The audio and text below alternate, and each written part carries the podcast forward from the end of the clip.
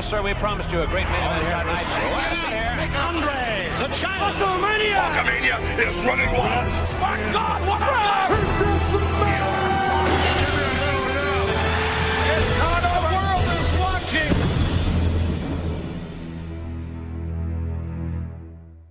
Hello, everyone, and welcome to another edition of Classic Wrestling Pay Per Views from the Men In Tights Podcast.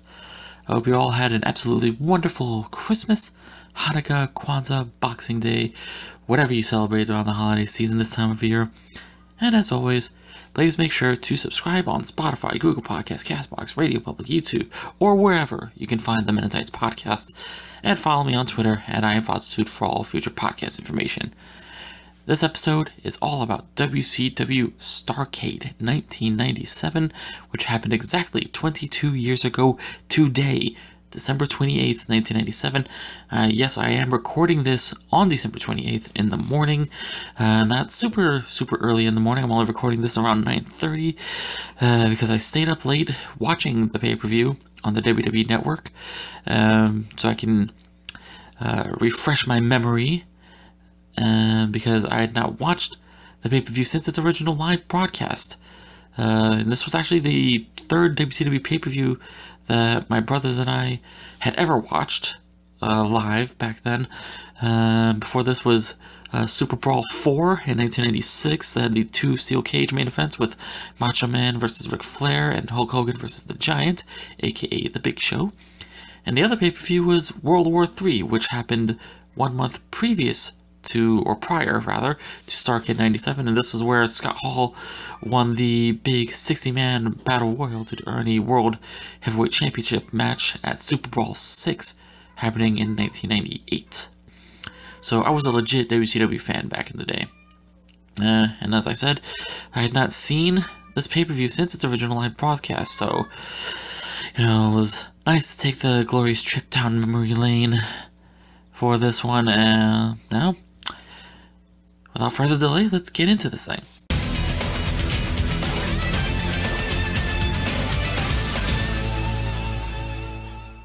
The first matchup that we had on the card was Dean Malenko versus Eddie Guerrero for the Cruiserweight Championship.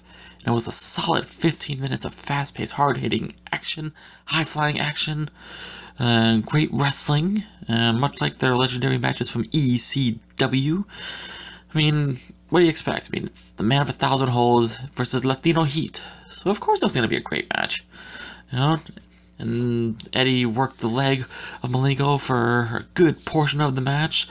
And, you know, again, when it's you get these two in the middle in the ring, you get these two in a wrestling match, you were gonna you were pretty much guaranteed to have to see something special. And they did not disappoint here, for that is for damn sure. And as I said, Eddie was working on Malenko's leg for a good portion of the match until he eventually won this match, retaining the Cruiserweight Championship after he hit Malenko with a frog splash right onto his leg. Uh, the same leg that he had been focusing on throughout the match, and it looked like it genuinely hurt. It really did. Um, yeah, it was a great match, and it is one that I would highly recommend to everyone listening to this who hasn't seen the pay per view or even just this match before, or if you watched it and didn't remember this match, go back and check it out. I will, I have, you will not be disappointed. It was a, a great way to start off uh, this pay per view, especially because you know Starrcade is was WCW's WrestleMania before WrestleMania. Because you know back in the '80s, Starrcade was introduced as you know the big super card for the National Wrestling Alliance, and when WCW you know, as a company was was born, Starrcade became their WrestleMania. So yeah. but anyways, um, after this match, we had a promo from Scott Hall that was eventually interrupted by the Giant, who again, Big Show, uh, where they just had a little scuffle and nothing too spectacular there.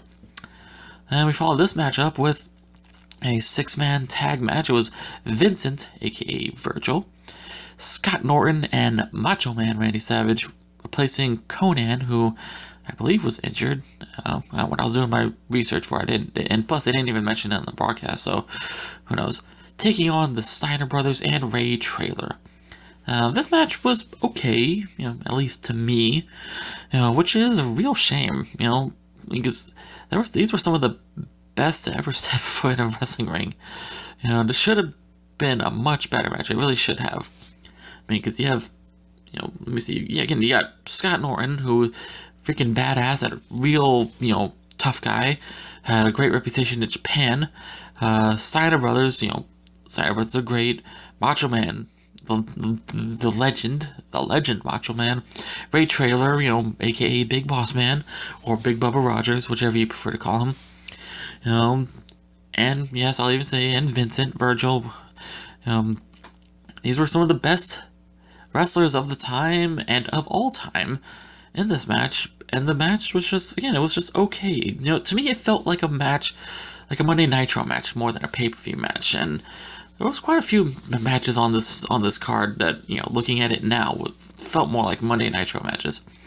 But it was still enjoyable for what it was, and the match told the story that it needed to tell.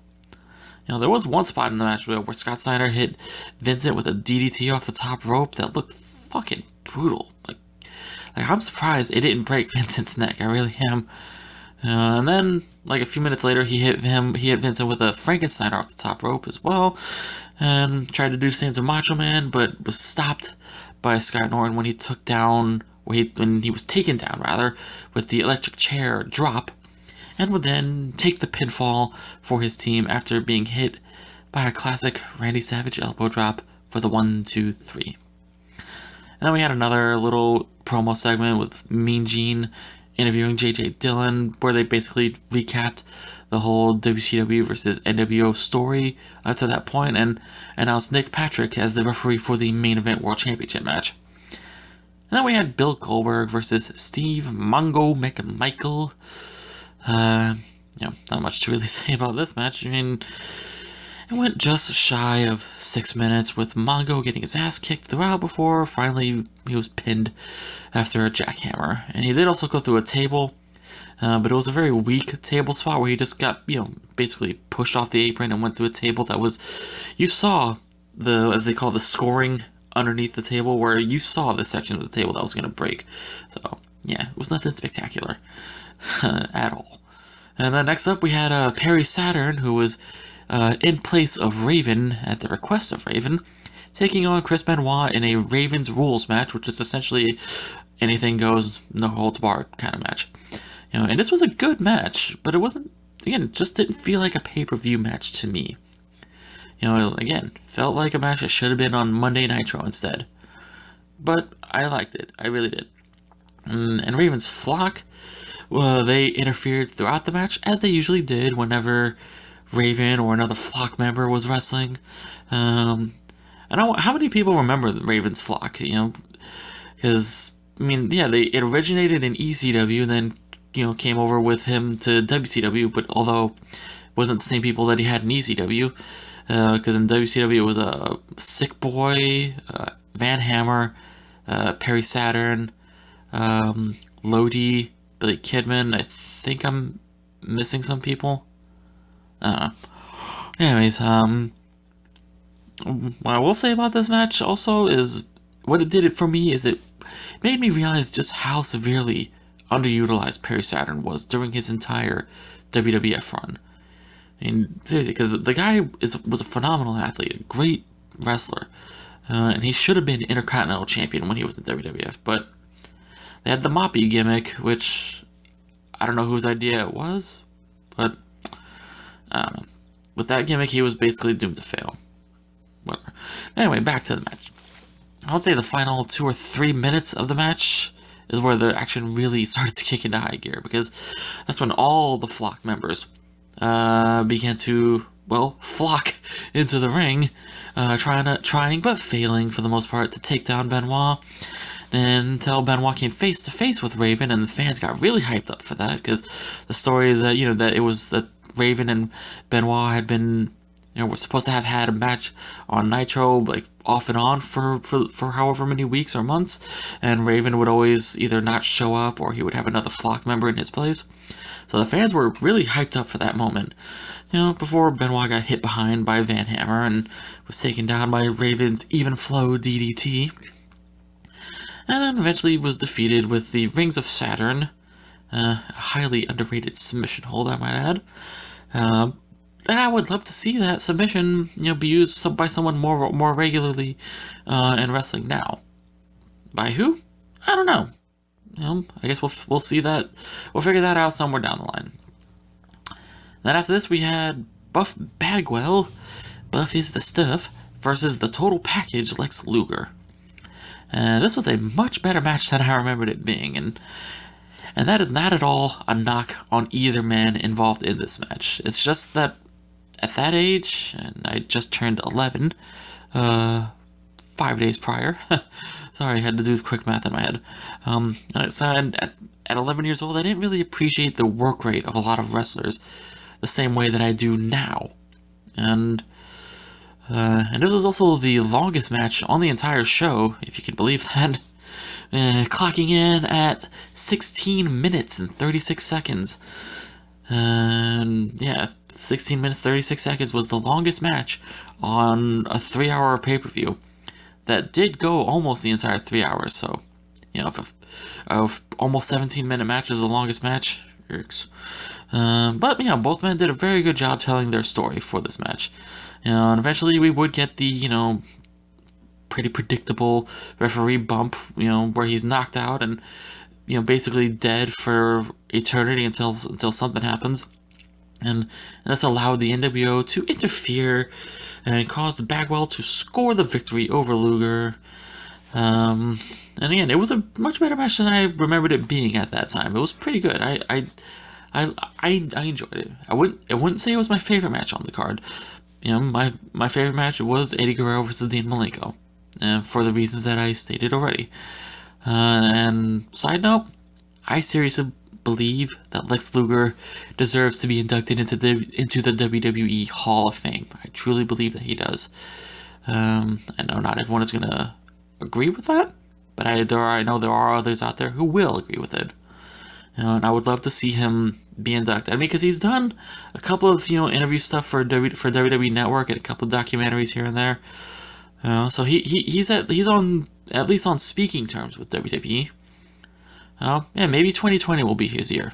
Know, we'll we'll see we'll see what happens between now and WrestleMania weekend next year. Um, then after this we had uh, Curtis. Sorry, I was, I was to say Curtis Axel, which you know, wouldn't have been completely wrong. Uh, Curt Hennig versus Diamond Dallas Page for the United States Heavyweight Championship. Yes, back then it was called the U.S. Heavyweight Championship. Now it's just the U.S. title. And this was two of my all-time favorites going one-on-one for the U.S. title. And this is when DDP was still very much on the rise to becoming a true top star for WCW. And I was a big DDP fan back then. I really was. He was my guy. He, he was. And this match, though, honestly wasn't as great as I remembered it being. You know, sorry to say that. You know, I'm not saying it was a bad match. It definitely was not a bad match. Just it, it wasn't as at the level that I remembered it. You know, especially considering who was involved in the match. I mean, I still loved it. I loved watching it again after all these years. Uh, as I do with a lot of these old shows that they feature on the WWE Network. You know, it's just, I don't know. Yeah, just that, that spark wasn't there, you know? But, you know, DDP eventually got the win after hitting Kurt with a diamond cutter out of nowhere uh, to win his first of two, what would go on to be two, U.S. championships during his WCW career. And we follow this one up with the semi-main event. It was Eric Bischoff accompanied by Scott Hall versus the living legend Larry Zbyszko for control of Monday Nitro with Bret the Hitman Hart as special guest referee. And the story and the build-up for this match was great. Uh, at least that's how I remembered it for that time. Because basically, Zbyszko was just fed up with the NWO and Bischoff's bullshit and wanted to take back Monday Nitro for WCW for the great good of WCW and all that good stuff. um, and it actually it was not a bad match. You know, a lot shorter than I remembered it being though. Um, actually, no, take that back. It was longer than I remembered it being. Uh, and, and Bret Hart throughout the match teased uh, like he was siding with Bischoff.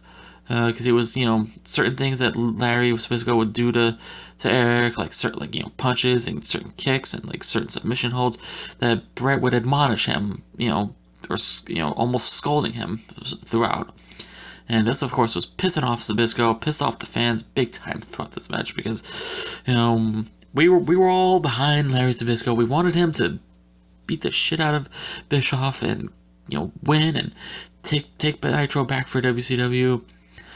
Uh, eventually, Bret would show that he is still one of the good guys when he knocked out Eric Bischoff with a punch, and then put Scott Hall in a sharpshooter before declaring Zbyszko the winner by disqualification because uh, Scott Hall had loaded one of Bischoff's little karate shoes with a steel plate thing, where Bischoff kicked him, and then that steel plate flew across the the the, the, the it flew in through the air into the crowd, landing hopefully not on someone's face and hurting them, um, and awarded and this you know by declaring him the winner by DQ, awarded him control of Monday Nitro. So you know commentary team of Dusty Rhodes, Mike Tenay, and Tony Schiavone were very excited that Monday Nitro was back in control of WCW or WCW rather, was back in control of Monday Nitro.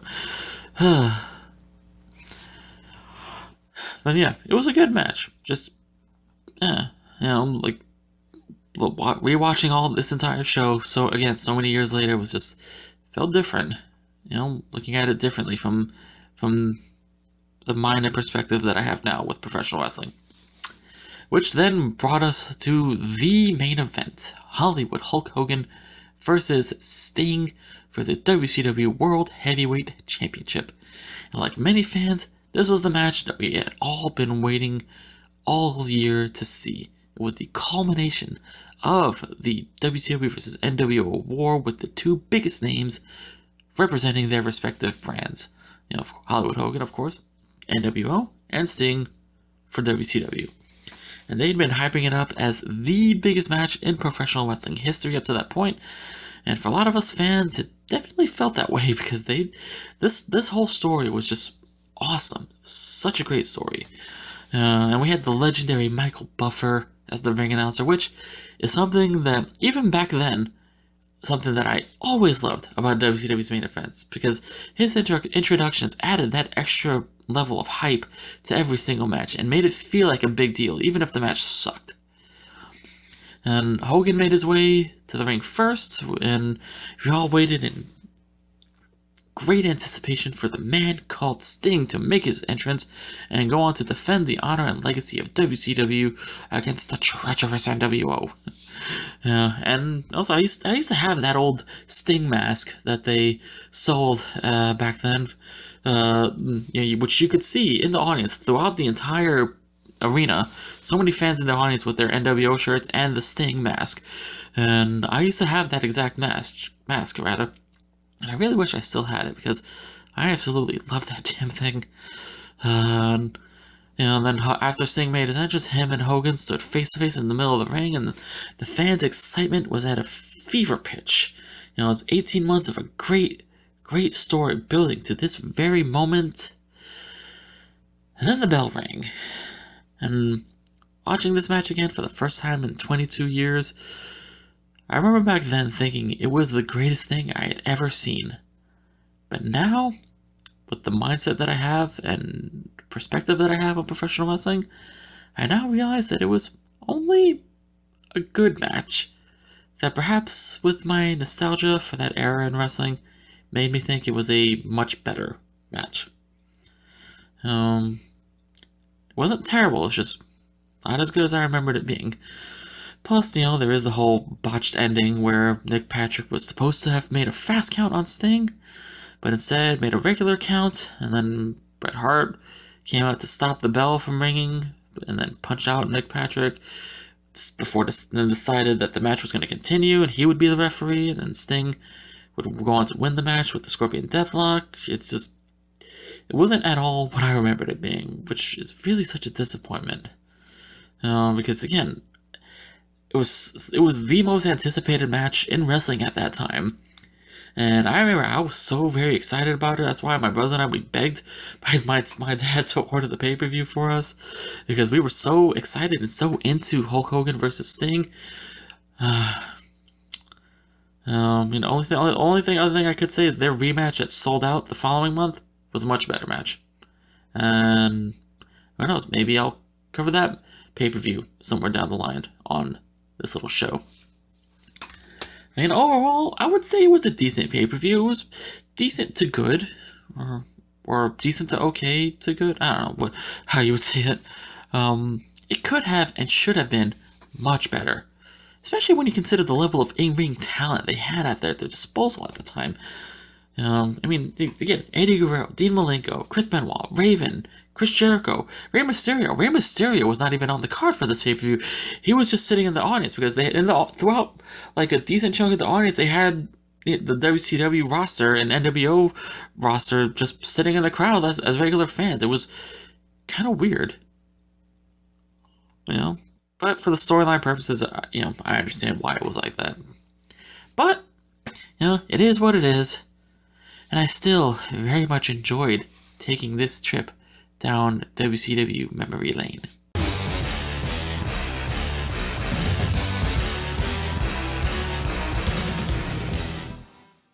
And that is going to do it for this edition of Classic Wrestling Pay Per Views. I hope you all enjoyed listening to my recap of the whole damn thing, and I also hope that you'll check this pay per view out whenever you get the chance to do so.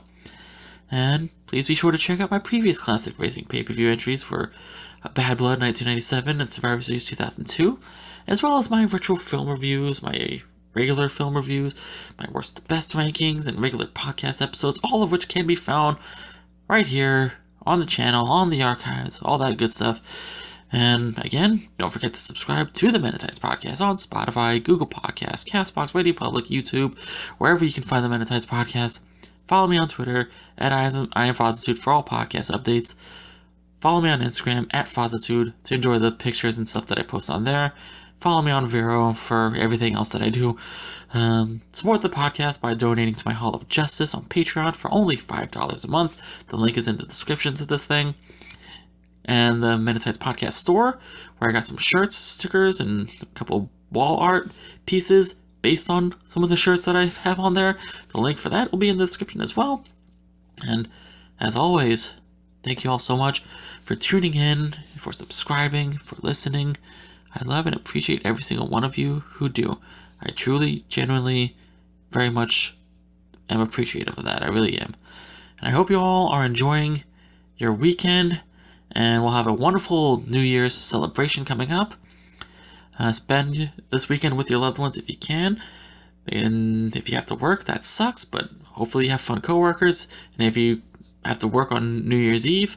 That sucks too, but again, hopefully you have fun coworkers to help make, make the time more enjoyable. Uh, yeah, this has been Classic Wrestling Pay-Per-Views from the Men In Tights Podcast. I am Julien, and I will see you all next time. Bye-bye.